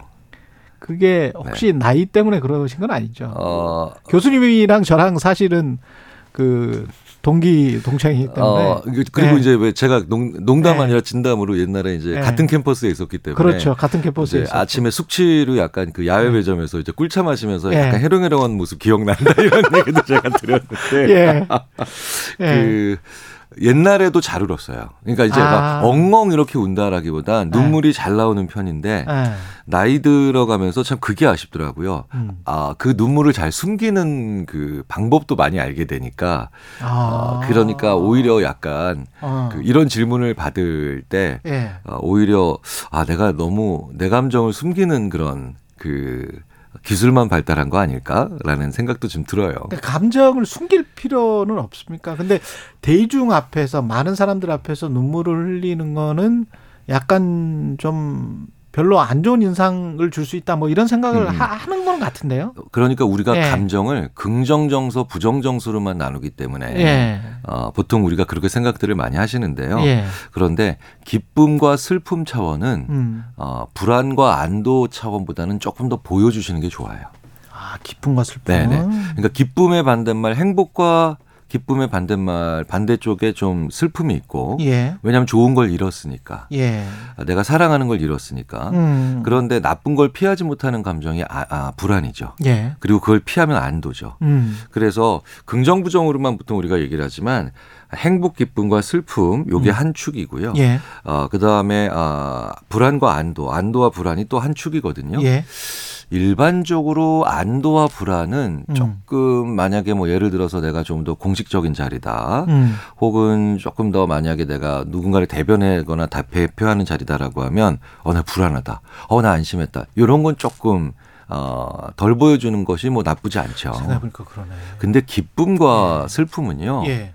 굉장히 중요한 공존의 감정이에요. 아, 그렇군요. 네, 그렇기 때문에 마땅히 네. 기뻐야 될 때 안 기뻐하잖아요. 예. 우리가 그런 사람들을 싫어해요. 아, 그렇습니까? 그렇죠. 왜 생각해 보세요. 물론 뭐 자기의 소부로나 선호도는 있을 수 있겠지만 예. 다른 사람들 다 기뻐하는데 저게 뭐가 좋아? 이러면 우리가 그 사람이랑 아. 같이 있기 싫잖아요. 근데 자기가 좋은 일이 있었어요. 네, 네. 근데 자기가 너무 기뻐하면 남들이 꼴 보기 싫어할까봐. 물론 그럴 수는 있죠. 그건 예. 전혀 다른 차원이죠. 아, 그건 다른. 예. 겸손이죠. 아, 그건 다른 차원이고. 네, 네. 그건 어. 겸손이고 방금 어. 전에 말씀하셨던 것처럼 나한테만 좋은 일이 있었 을 때 그 기쁨을 조금 눌러주는 건 겸손이지만 예. 우리 모두가 기뻐하거나 우리 모두가 슬퍼해야 될 때 거기서 메마른 감정 보인다는 건 아. 굉- 공존의 감정이 안 느껴지기 때문에 그렇군요. 그거- 그래서 우리가 지난 수십 년 수백 년 동안 예. 우리가 그 공존의 감정을 잘 못 느끼게 하는 분들한테 음. 섭섭하거나 음. 어 같이 지내기 싫다거나 아니면 소외감이나 심지어는 어 같이 살 같이 지내기 싫어라고 하는 배제가 배제를 하는 행동들을 하죠. 갑자기 생각나는 장면이 2002년 월드컵을 어, 외국인 친구들이랑 같이 봤는데 어, 네, 네. 예. 그때 한 독일인 친구가 어 한국이 그냥 운 좋아서 골 넣은 것처럼 우- 골이 들어가서 다 기뻐하고 있는데 치, 어, 치뭐 이런 식이에요. 네, 네, 네. 네. 그럼 말을 이상하게 하는 거야. 음. 그럼 화가 나더라고요. 그러니까 그분은 네. 독일인이기 때문이 아니라 네. 이상한 독일인 거죠. 왜냐하면 저는 같이 기뻐할 때 기뻐해 줘야 되는 그렇죠. 그러니까 저는 네. 그때 미국에서 유학 중이었는데 예. 축구를 전혀 모르는 예. 예, 제 대학원 동기들 미국인들이죠. 음. 제가 축구 보고 와 하니까 예. 그냥 오 뭔데 뭔데 뭔데 와 하는 거예요. 그렇지. 네, 보통 네, 네. 같이 기뻐해 주잖아요. 그렇죠. 근데 저는 네. 풋볼을 미식 축구 잘 모르는데 그렇죠. 어, NFL에서 제 그 미국 친구가 네. 어, 응원하는 팀이 우- 뭐 슈- 슈퍼볼에서 우승하니까 저도 뭔데 뭔데 뭔데 하면서 아. 같이 좋아하거든요. 그러니까 이게 공존의 감정이에요. 근데 그 기쁨의 반대편에 슬픔이 있죠. 그러니까 아. 같은 기능을 담당합니다. 그러면 남들 남이 슬퍼할 때 같이 슬퍼해 주는 건 중요 중요하군요. 어, 그럼요. 같이 울어 주는 네, 건 네. 굉장히 중요하구나. 그렇죠. 울면 속시해집니까? 어, 운다라고 하는 예. 거. 그러니까 제가 말씀드렸다시피 그런 감정을 어, 솔직하게 내보내고 그 다음에 충분히 충분한 양으로 내보낸다는 것은 음. 우리가 이런 표현을 하죠. 그러니까 왜 정화된다. 정화된다. 네, 그리고 해소된다 이런 네. 표현이 있거든요. 예. 그렇기 때문에 이런 표현들을 게다가 그거 게다가 물질이 동반되잖아요. 물질. 인간의 그렇죠. 감정 중에 유일하게 물질이 동반되는 게 눈물이거든요. 아 얼굴 표정이나 이런 거가 아니고 그렇죠. 그 물이 흐르네 네네. 진짜. 그렇기 때문에 그 물질이 밖으로 나와야 되는 거기 때문에 배우들도 슬픈 연기가 제일 어렵거든요. 눈물 나오는 연기가. 그렇죠. 아작 놓고 막 그렇잖아요. 그렇죠. 그래서 가장 거짓말하기 힘든 감정이긴 해요. 그렇습니까? 네, 그래서 스- 나는 안 슬픈데 네. 슬픈 척할 때가 제일 어, 그 사람이 거짓말한다는 게 잘 들통나는데 네. 그래서 또 역으로 치자면 어. 역으로 보자면 그런데 거짓으로 올 수 있는 사람 대단하네. 네, 그 정도가 되면 소시오패스예요. 아 그렇습니까? 네, 네, 네. 그런 얘기들 많이 합니다. 아, 그러니까 거짓으로 동정 연기하거나 예. 공감을 받아내기 위해서 거짓 눈물한다. 그러니까 음. 거짓 눈물을 흘릴 수 있다 정도 되면 예. 사실은 상대방에게 소시오패스다라고 얘기하는 것과 크게 다르지 않습니다. 심리학자들이 보기에. 조혜숙님 같은 경우는 전 수도꼭지 수준이다. 음. 책 보다가 TV 보다가 풍경 보다가 풍경 보다가 눈물이 날 때도 있죠.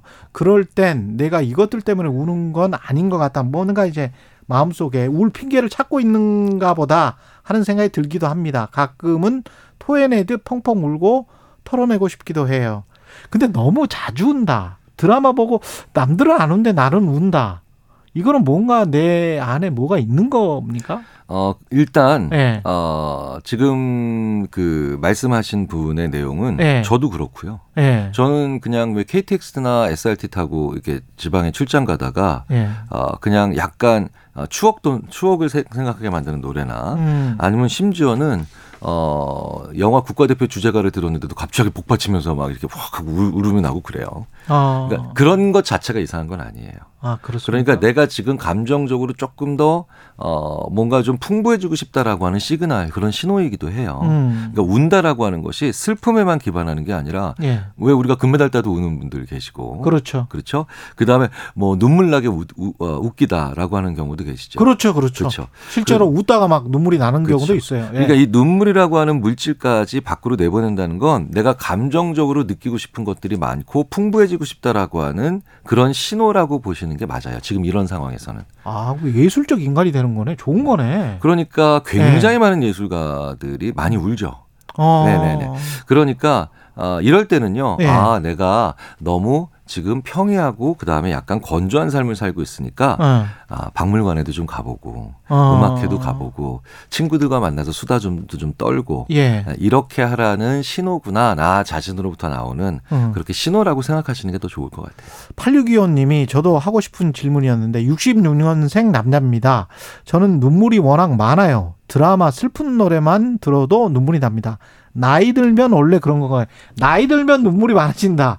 이거는 어떻게 생각하세요? 아, 저는 많이 동의 크게 동의하지 않습니다. 아, 그래요? 어, 실제로 아, 기질적인 측면이 있어요. 아, 제가 아는 어떤 그 어, 얼마 전에 퇴역하신 장성 한 분은 음. 어, 굉장히 군에서 높은 위치까지 간 분이잖아요. 예. 근데 의외로 장성분들 중에서도 드라마 보면서 막 우시고 아. 막 이렇게 어, 이 막 막 막 눈물이 막 쏟아지는 분 많거든요. 예. 그래서 저보고 그러 시더라고요. 어. 그 아니 내가 음. 어, 이제 예편을 하니까 약해졌나 봐. 아. 네, 그래서 제가 그렇게 말씀드렸죠. 아니에요. 원래 그렇게 태어나신 분이에요. 아. 기질적으로 공감과 소통 능력이 높은 사람은 아.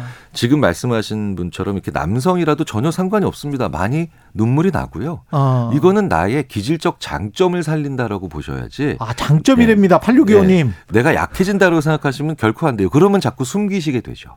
아. 네. 그러니까 그런 숨기는 것만 계속 하게 된다면 오히려 자, 다른 많은 사람들과 많은 사람들과 교류할 수 있는 것들을 오히려 줄이실 수밖에 없어요. 네. 아까 그 모두에 말씀하셨던 기쁨과 슬픔은 숨길 필요가 없다. 네, 드러내는 그럼요. 게 낫다. 그럼요. 그러니까 부- 나만 기쁜 거에 대해서 네. 겸손하실 필요는 있겠지만 음, 우리 모두가 기쁠 때 음. 같이 기뻐하는 거.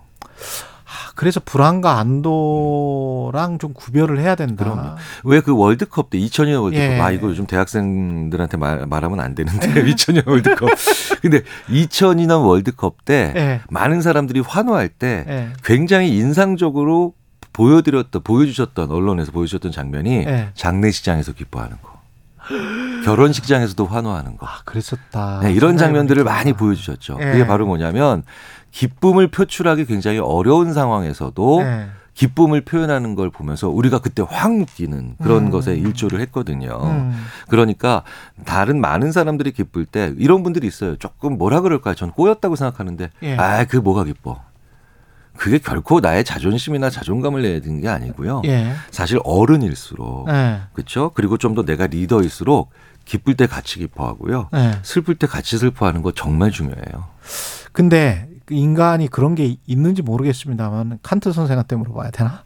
순수한 기쁨, 순수한 슬픔이라는 게 있습니까? 야, 그 정말 어렵죠. 그건 진짜 저한테 예. 질문하실 게 아니라 뭐 칸트든 뭐 프로이드든 뭐 어떤 분한테든 가셔야 될 것 같은데. 아니 그러니까 뭔가 이제 기업인들이든 뭐 정치인들이든 뭔가 잘못한 일을 뭐 일본에서도 그렇고 한국에서도 그렇고 뭐뭐 불안하거나 뭐 이런 것들이 있으면 음, 음. 나와서 공식석상에서 약간 눈물을 찔끔 흘리고 음, 음, 뭐 이렇게 사과하고 뭐 이런 게 있잖아요. 음, 음, 음. 저게 순수한 슬픔일까 아니면 본인의 위치가 흔들려서 느끼는 불안감으로 인한 뭐가 믹스가 됐을까? 음. 네, 네. 어, 순수하다의 예. 아, 반대말이 여러 가지가 있겠지만 순수하다의 반대말이 뭐 더럽다 아니면 뭐 지저분하다 이렇게 생각을 하잖아요. 예. 하지만 저는 심리학자로서 순수하다의 이런 맥락에서의 반대말은 예. 솔직하지 않다라고 생각을 할수 솔- 있고요. 솔직하지 않다. 그리고 사람이 평상시보다 자기가 솔직하지 않은 이야기를 할 때는요. 음. 어, 저희들이 이렇게 조사를 해보면 무의식적으로 나라는 표현이 빠져요. 아. 네. 그러니까 이게 무슨 얘기냐면 예를 들어서 예. 회사의 일원으로서 굉장히 슬픕니다. 이거는 솔직하지 않은 거죠. 그러면. 내가 안 슬프니까. 음. 저 제가 매우 슬픕니다 죠. 음. 그렇죠. 그러니까 우리가 예를 들어서 주어가 빠져 있네. 네, 정치 그러니까 주어라는 게 굉장히 중요한데 예. 그 주어에 있어서 어, 굉장히 왜 그 미묘한 그 어, 발빼기들이 있어요. 그렇죠. 네, 네, 미묘한 발빼기들이. 최근에도 있었어. 네, 네. 예. 마- 있지만 네, 네. 정치적인 이야기 때문에 안 합니다. 심지어는 그 주, 주어를 빼버리면서 이렇게 예. 얘기하죠. 그러니까 제가 제일 싫어하는 표현이 뭐냐면 예. 불편하게 느꼈다면 사과합니다. 이거 정말 나쁜 표현이거든요. 아. 그러니까 자기는 빠진 거죠. 그렇죠. 사과도 불편하게 느꼈다면 사과합니다. 그리고 뭐 누구의 한 사람으로서 매우 슬픕니다. 이런 거 아니에요. 그냥 내가 슬프고 내가 사과하는 거죠. 예, 중요 정직한 게 중요하네요. 네. 예. 그래야 또 조금 함께 같이 기쁘고 슬퍼할 수 있을 것 같습니다. 여기까지 듣겠습니다. 뉴스는 십니다. 김경일 교수였습니다. 고맙습니다. 감사합니다.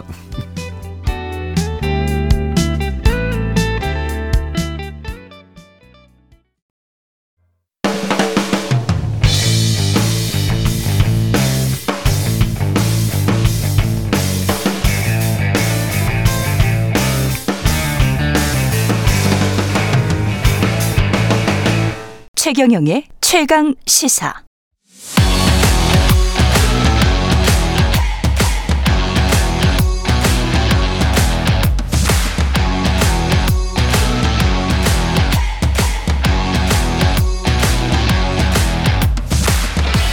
네, 이번 시간은 민과 함께 깊이 있고 품격 있는 정치 토크를 해보는 시간입니다. 정치 컨설팅 민 박성민 대표 나오셨습니다. 안녕하십니까 대표님? 안녕하세요. 예. 아, 달라질 결심, 헤어질 결심, 요새 결심의 키워드가 많네요. 예. 윤석열 대통령부터 지금 국민의힘, 민주당 모두 달라질 결심을 한 것 같은데 특히 이제 여당 쪽이 강하겠죠. 아무래도 보궐선거 이후에 패배를 했으니까. 예. 일단 뭐 음. 그 김기현 대표가 예. 어, 물러가지 않고 음. 이기 출범을 좀 시켰어요. 음. 어, 근데 인선을 보니까 이제 뭐 TK 출신의 사무총장을 앉혔는데 예. 수도권에서 사람 찾기 좀 어려웠다. 어. 그렇게 해서 이제 했는데 어, 수도권에서 사무총장 한 명 못 구할 정도로 굴욕적 참패를 지난 총선에서 당했는데 음. 그것을 이번 총선에서는 기필코 만회해야겠다. 음. 그러는 의지는 잘안 안 읽히는 그런 의지가 잘안 예, 읽혔다. 예, 예, 그런 인선으로 보이고 예. 그래서 이제 선택지가 세 가지가 있을 것 같아요. 국민의힘과 윤석열 대통령 앞에는 첫째는 그냥 김기현 대표 체제를 유지하면서 음. 어, 그런 체제를 하면서 뭐 혁신이도 좀 띄우고 음. 어, 조기 선대위도 좀 검토해 보고 예. 뭐 이런 걸 할 수 있는 방법이 있죠. 예. 근데 에, 저는 음, 그 가능성 한 10% 정도 봅니다. 그러니까 좀 극히 가능성이 낮다 이런 뜻으로. 어, 혁신이 다음 주 출범한다고 하는데. 그러니까 혁신이는 출범하고 해도 예. 김기현 대표 체제로 총선 치를 가능성이 아, 김기현 아, 대표 음. 체제로 총선 치를 가능성이 이게 첫 번째 시나리오인데 이제 예. 김기현 대표 체제가 유지되면서 예. 거기 뭐 혁신이도 좀 띄우고 조기 선대위도 가동하고 음. 뭐 이렇게 하는 거. 어, 이거는 한 10%고 두 번째는 어, 연말쯤 가서 비대위 전환할 가능성. 비대위. 그게 뭐 한 40%쯤 된다고 봅니다. 예.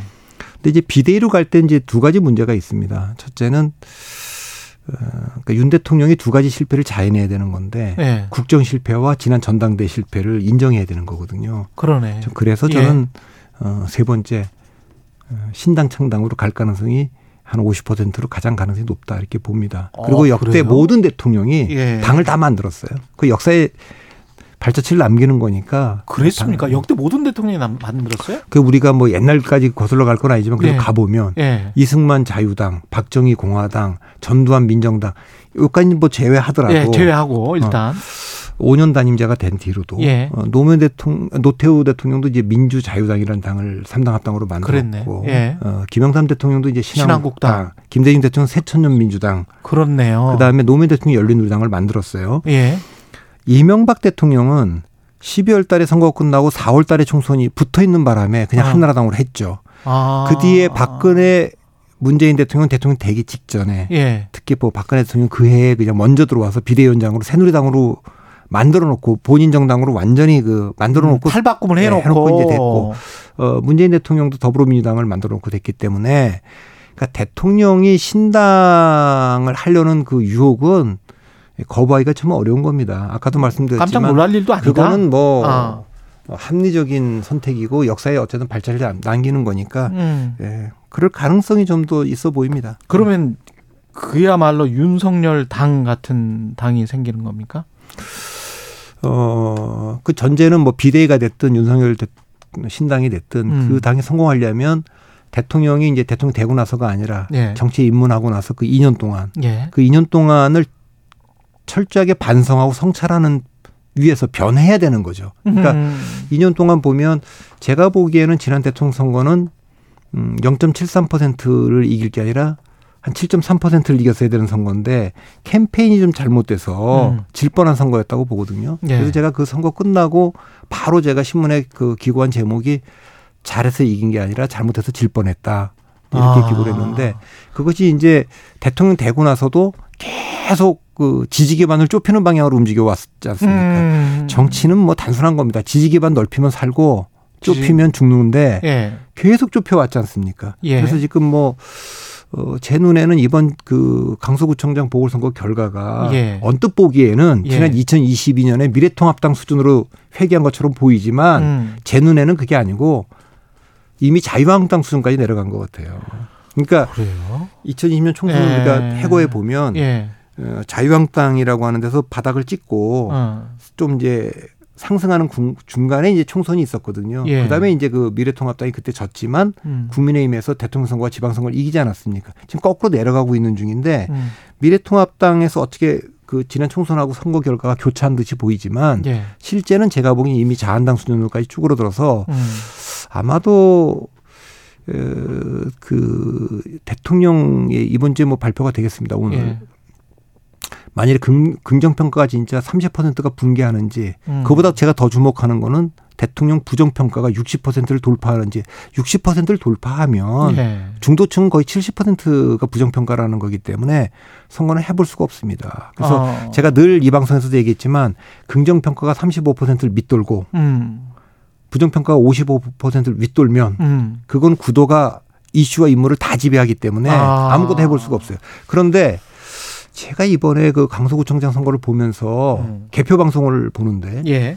한 20% 30% 제법 제법 그 개표가 됐을 때입니다. 예. 근데 그 민주당의 진 후보 진 후보가 진경 후보가 60%대의 그 득표를 기록하고 있고 한땐 그랬었죠. 그다음에 예. 이제 김태우 국민의힘 후보가 30%대 예. 초반 그래서 약 30%가 차이 나는 맞아요. 그 격차가 있었는데 예. 그런 그 개표는 제가 두 번 봤습니다. 그러니까 2006년도에 한나라당이 지방선거를 압승할 때 서울의 구청장 25개 다 이길 때 음. 한나라당 후보들이 다 육자고 예. 열린우당 후보들이 다 3, 4. 삼자 아, 아, 4는 없어요. 사는 4는 없고. 없, 4는 없죠. 2자 그때 강금실 서울시장 후보가 결국 30%안 됐지 않습니까? 자, 또 한 번 언제 봤냐? 예. 2018년 지방선거 때 민주당이 압승할 때, 예. 자유한국당이 참패할 때, 그때 개표하는데 어. 민주당 후보들이 다 육자예요. 그리고 자유한국당 후보들이 전부 다 삼자입니다. 그러니까 그런 정도는 중도층이 한쪽으로 완전히 갔다는 겁니다. 그러니까 에, 신당이 됐든 비대위가 됐든 음. 그거는 어, 선거연합 승리, 대선과 지방선거 승리를 가져왔던 선거연합, 뭐 이준석 대표, 음. 안철수 뭐 이런 분들을 다 내쳤지 않습니까? 예. 그 좁히고 좁히고 해서 이제 강성 지지층들만 있는데 그렇죠. 지금도 조금 전에 보니까 김재원 주가 그런 얘기가 예방조사 세번 어저께 뭐, 네. 뭐 대변인도 그런 얘기했던데 네. 이준석 대표가 나가면 예. 지지율이 좀 올라간다. 장기적으로는 올라간다 그런 말씀이죠.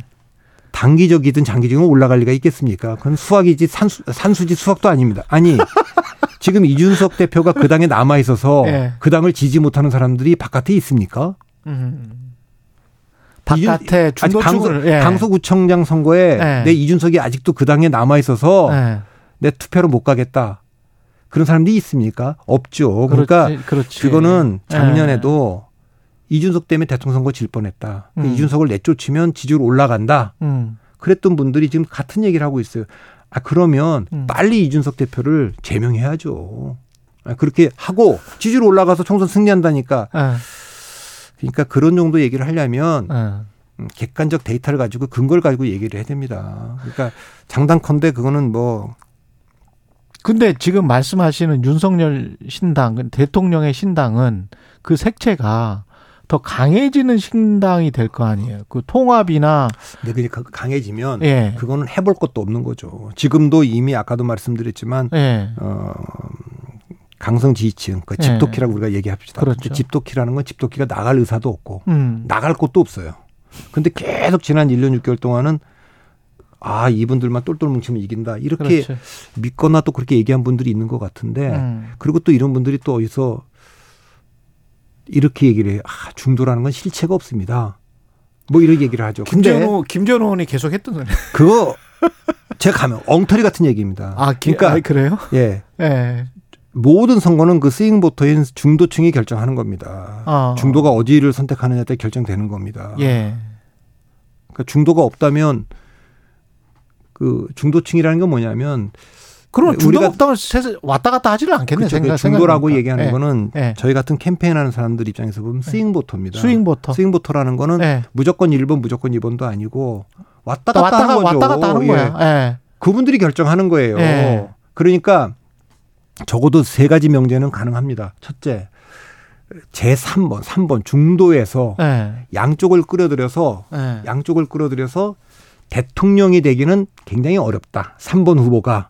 어, 그거는- 왜냐하면 왔다 갔다 하는 사람들이기 때문에. 그- 아니 그러니까 예. 그 중도 중도 중도 이미지의 정치인이 예. 이 후보가 예. 3번으로 선으로. 예를 들면 안철수나 이런 예. 분들이 그런 식으로 해서 대통령이 되기는 대단히 어렵다. 그러, 이거는 예. 이제 검증된 겁니다. 두 예. 번째는 제3정당이 음. 제3 국민의당 같은 거죠. 제3정당이 중도를 기반으로 해서 만든 제3정당이 예. 어, 굉장히 바람을 일으킬 수는 있지만 현재 소선구제와 비례대표제의 이 제도화에서는 음. 돌풍을 일으킬 수 있어도 1당이나 2당이 되는 건 어렵다. 그것도 이제 우리가 2010년 음. 성공한 에, 당이라고 하지만 뭐 1당, 2당은 그렇죠. 못 됐지 그렇죠. 않습니까? 그렇죠. 그 러 이게 두 번째 명제, 세 번째 그럼에도 불구하고 음. 대통령 선거든 총선이든 지방 선거든 모든 승자와 패자를 결정하는 건 그 스윙부터 중도다. 네, 그까지 다 참입니다. 검증된 거고. 아, 그냥 결정적 요인들이다.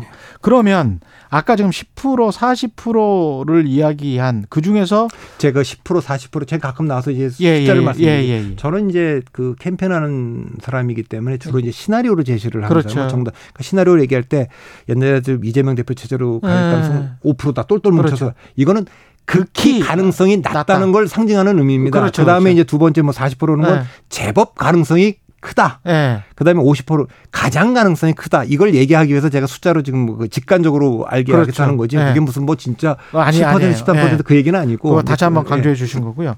만약에 제가 이렇게 언뜻 보기에는 국민의힘 입장에서 보면 그래도 어 통합으로 가고 어 총선에서 승리하려고 하면 국민의힘 입장에서는 비대위를 잘 꾸려서 가는 게 이 40% 확률 이게 그래도 국민의힘 입장에서 제일 나은 거 아니에요? 그러니까 그런데 예. 이제 비대위로 가나 신당으로 가나 큰 차이가 없는데 예. 이제 비대위의 문제는 아까도 말씀드렸지만 음, 어, 임기 후반에 지난번에 이제 박근혜 비대위는 음.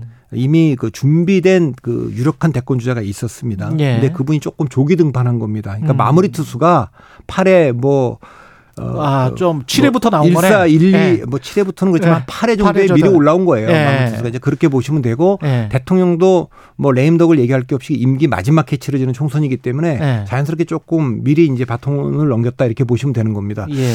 근데 지금은 이제 임기 3년 차 아닙니까? 대통령 그렇죠. 임기가 정점에 있을 때고 어. 13년이나 남았기 때문에 비대위에 대한 검토가 비대위는 어쨌든 지난 1년 6개월에 그 실패를 국정이 음. 내가 잘못 끌어와서 이런 이런 지경이 됐다. 비상한 상황이고 비상한 대책을 세워야 된다. 이런 거 아닙니까? 두 번째는 그러네. 김기현 대표를 만들기 위해서 지난번에 대통령실이 얼마나 개입을 많이 했습니까? 그렇죠. 그리고 그 전에 이제 뭐 장재원 의원이 윤심은 윤심이 당심이고 그렇죠. 당심이 민심이다 이렇게까지 해서 그렇죠. 만들었지 않습니까? 예.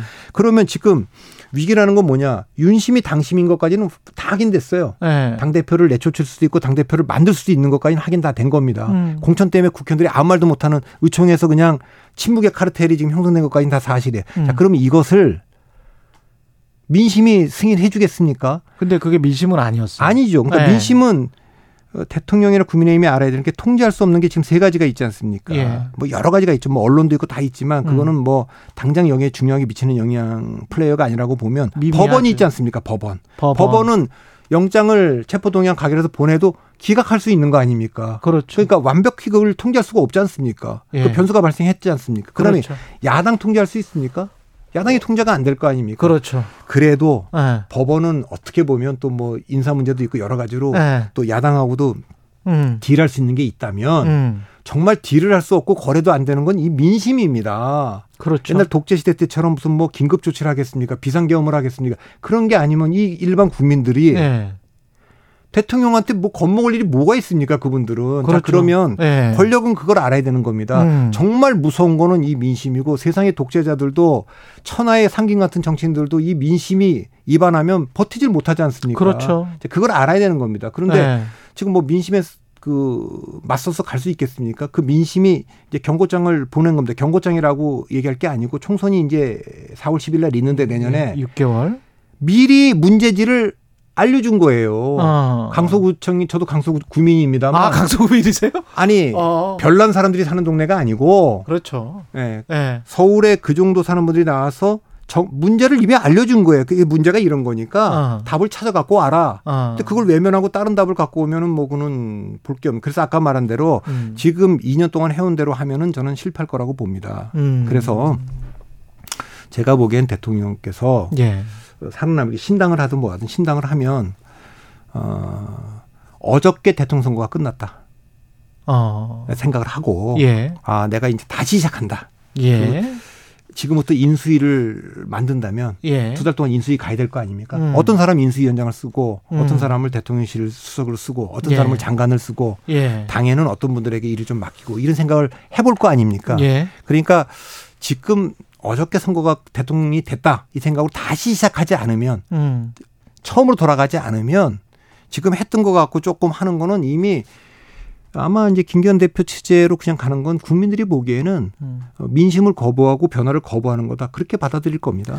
그런데 그게 지금 뭐 그 사실 최상병 사망과 관련된 해병대 박종훈 대령이 외압을 받은 게 아니냐. 뭐 이런 것들도 있고 양평 고속도로도 있고 뭐 여러 가지가 좀 있잖아요 현안들이. 근데 그랬을 때 대통령이 어 어떤 다른 판단을 했단 말이죠. 다른 판단을 했는데 비대위원장이 만약에 장악력이 굉장히 높은 사람이 와서 굉장히 출중한 사람이 와서 대통령한테 어떤 말을 할 수 있고 이거는 혁신 차원이나 뭐 변화의 차원에서 요거는 어떤 거는 받아들여라. 어떤 국정은 받아들여라. 어떤 특검 받아들여라고 했었을 때 이게 가능하겠습니까, 이게?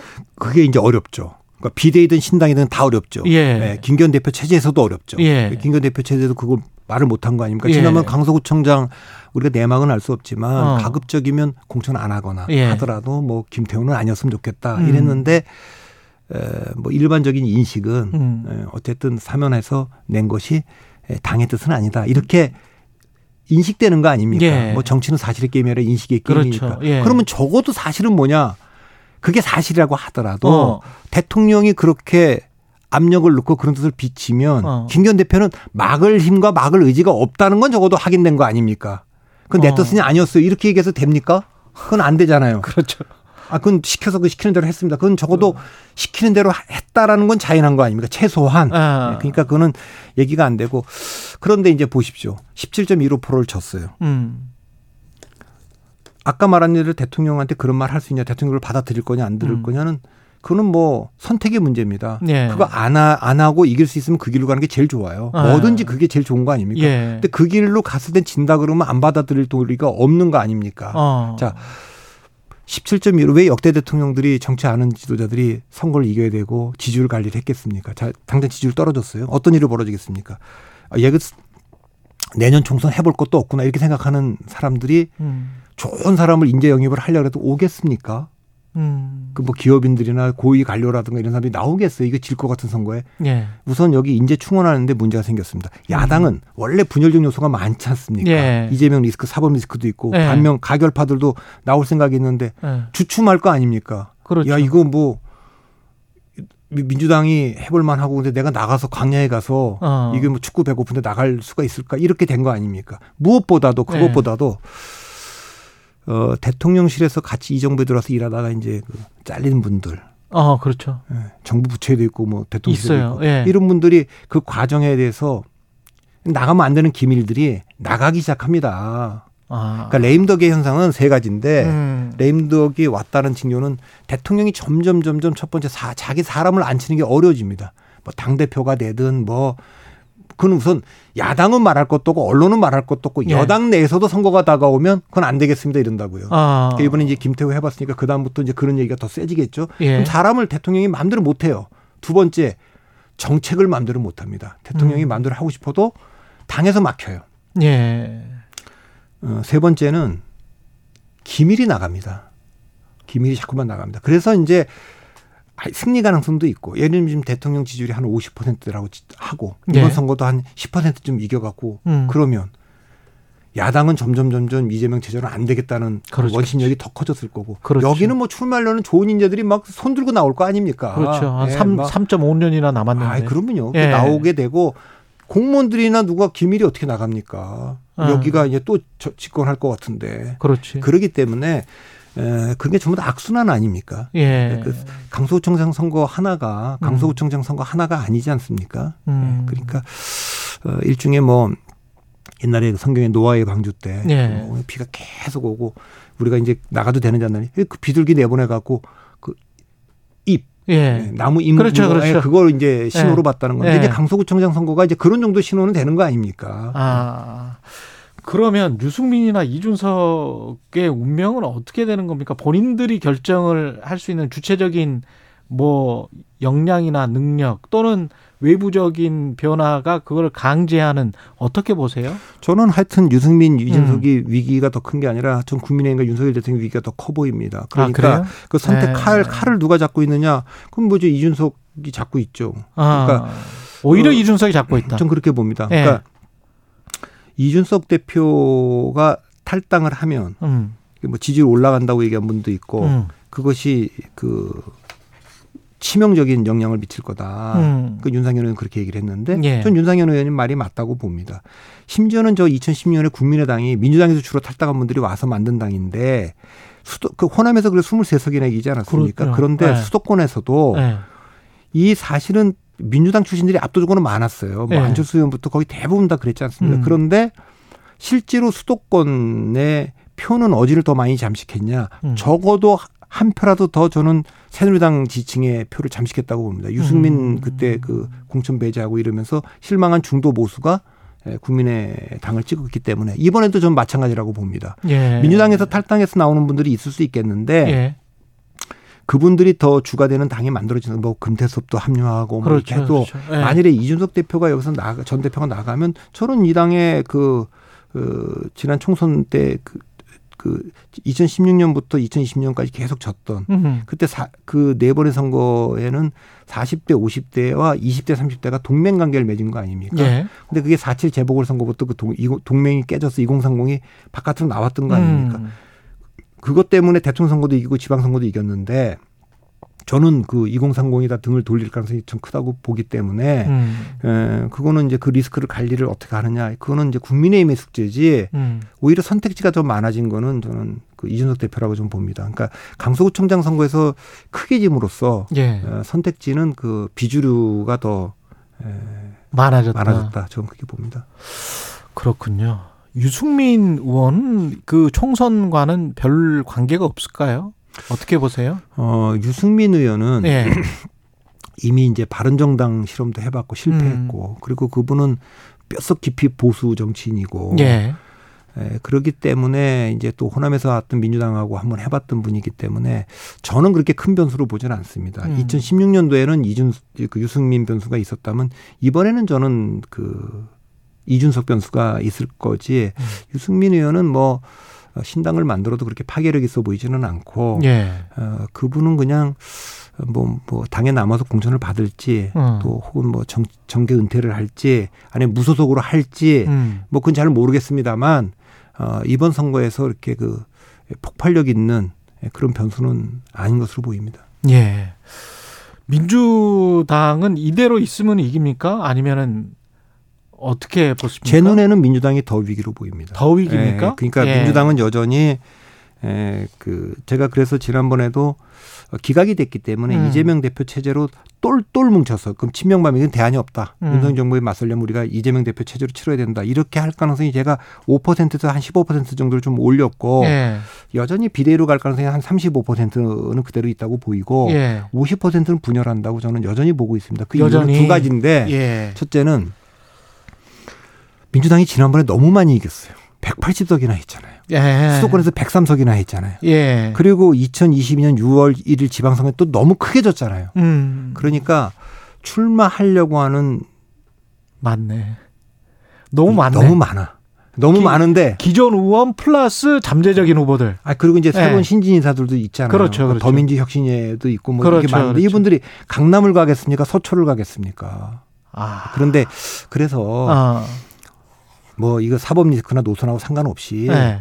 어떻게 보면 그 내부에 상당히 큰 덩어리를 드러내야 되는 내부 역학관계가 전 있다고 봅니다. 이게 첫 아, 번째 그러네. 이유고. 예, 그럴 수 있네. 충분히. 네, 이제 예. 하긴 정치는 어쨌든 또 에, 우리가 그걸 뭐, 뭐 밖으로 싸움이냐 그러지만 그 현실적인 예. 그렇죠. 현실적인 예. 이야기예요. 예. 반면에 국민의힘은 텅텅 비었어요. 너무 많이 져갖고 수도권에 지금 텅텅 비었잖아요. 사무총장도 텅텅. 못 찾으니까.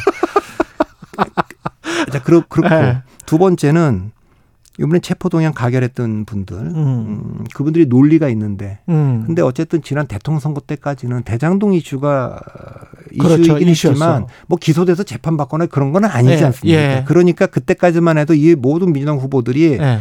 이재명 후보를 옹호하면서 갈 수 있었어요. 음. 근데 지금은 뭐 여러 개가 지금 이미 기소돼서 음. 재판을 받고 있고 선거법 같은 경우는 그 전에 선거 일심 그렇죠. 선고가 나올 수도 있고 이러기 그렇죠. 때문에 에, 명분이 없을 겁니다. 이제 어. 이 당의 이 대표와 관련 같이 가기가 네. 그래서 좀 지켜는 보는데 예. 이게 뭐 그냥 어 아무리 이재명 대표가 통합으로 가야 된다고 얘기를 해도 예. 어또 세 번째 이유는 이제 금태섭 효과라는 게 있지 않습니까? 음. 그러니까 그 공포심이 있을 거예요. 그러니까 음. 지난번에 이제 그 권리당원 음. 그 안에서 경선이라는 틀 안에서 어, 헤어나지 못할 두려움도 있기 때문에 예.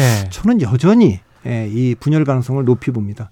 시간은 좀 남았겠지만 12월 달이나 시간은 1월 달. 음. 아, 남았겠지만. 예. 아, 그러면은 3당 4당이 될 가능성 그래서 전 여전히 어, 2020년처럼 양당 체제로 치러질 가능성 20%. 아. 2016년처럼 그 국민의당 같은 게 나와서 3자 구도로 치러질 가능성 40%. 예. 1996년처럼 양쪽이 다 깨져서 4자 구도로 치러질 가능성 40%. 요거는 여대 그대로 그 가능성을 유지하겠습니다. 아, 재밌었습니다. 지금까지 박성민 정치 컨설팅 민 대표였습니다. 고맙습니다. 예. 예. 금요일 KBS 1라디오 최경련의 최강시사였고요. 다음 주에 뵙겠습니다. 고맙습니다.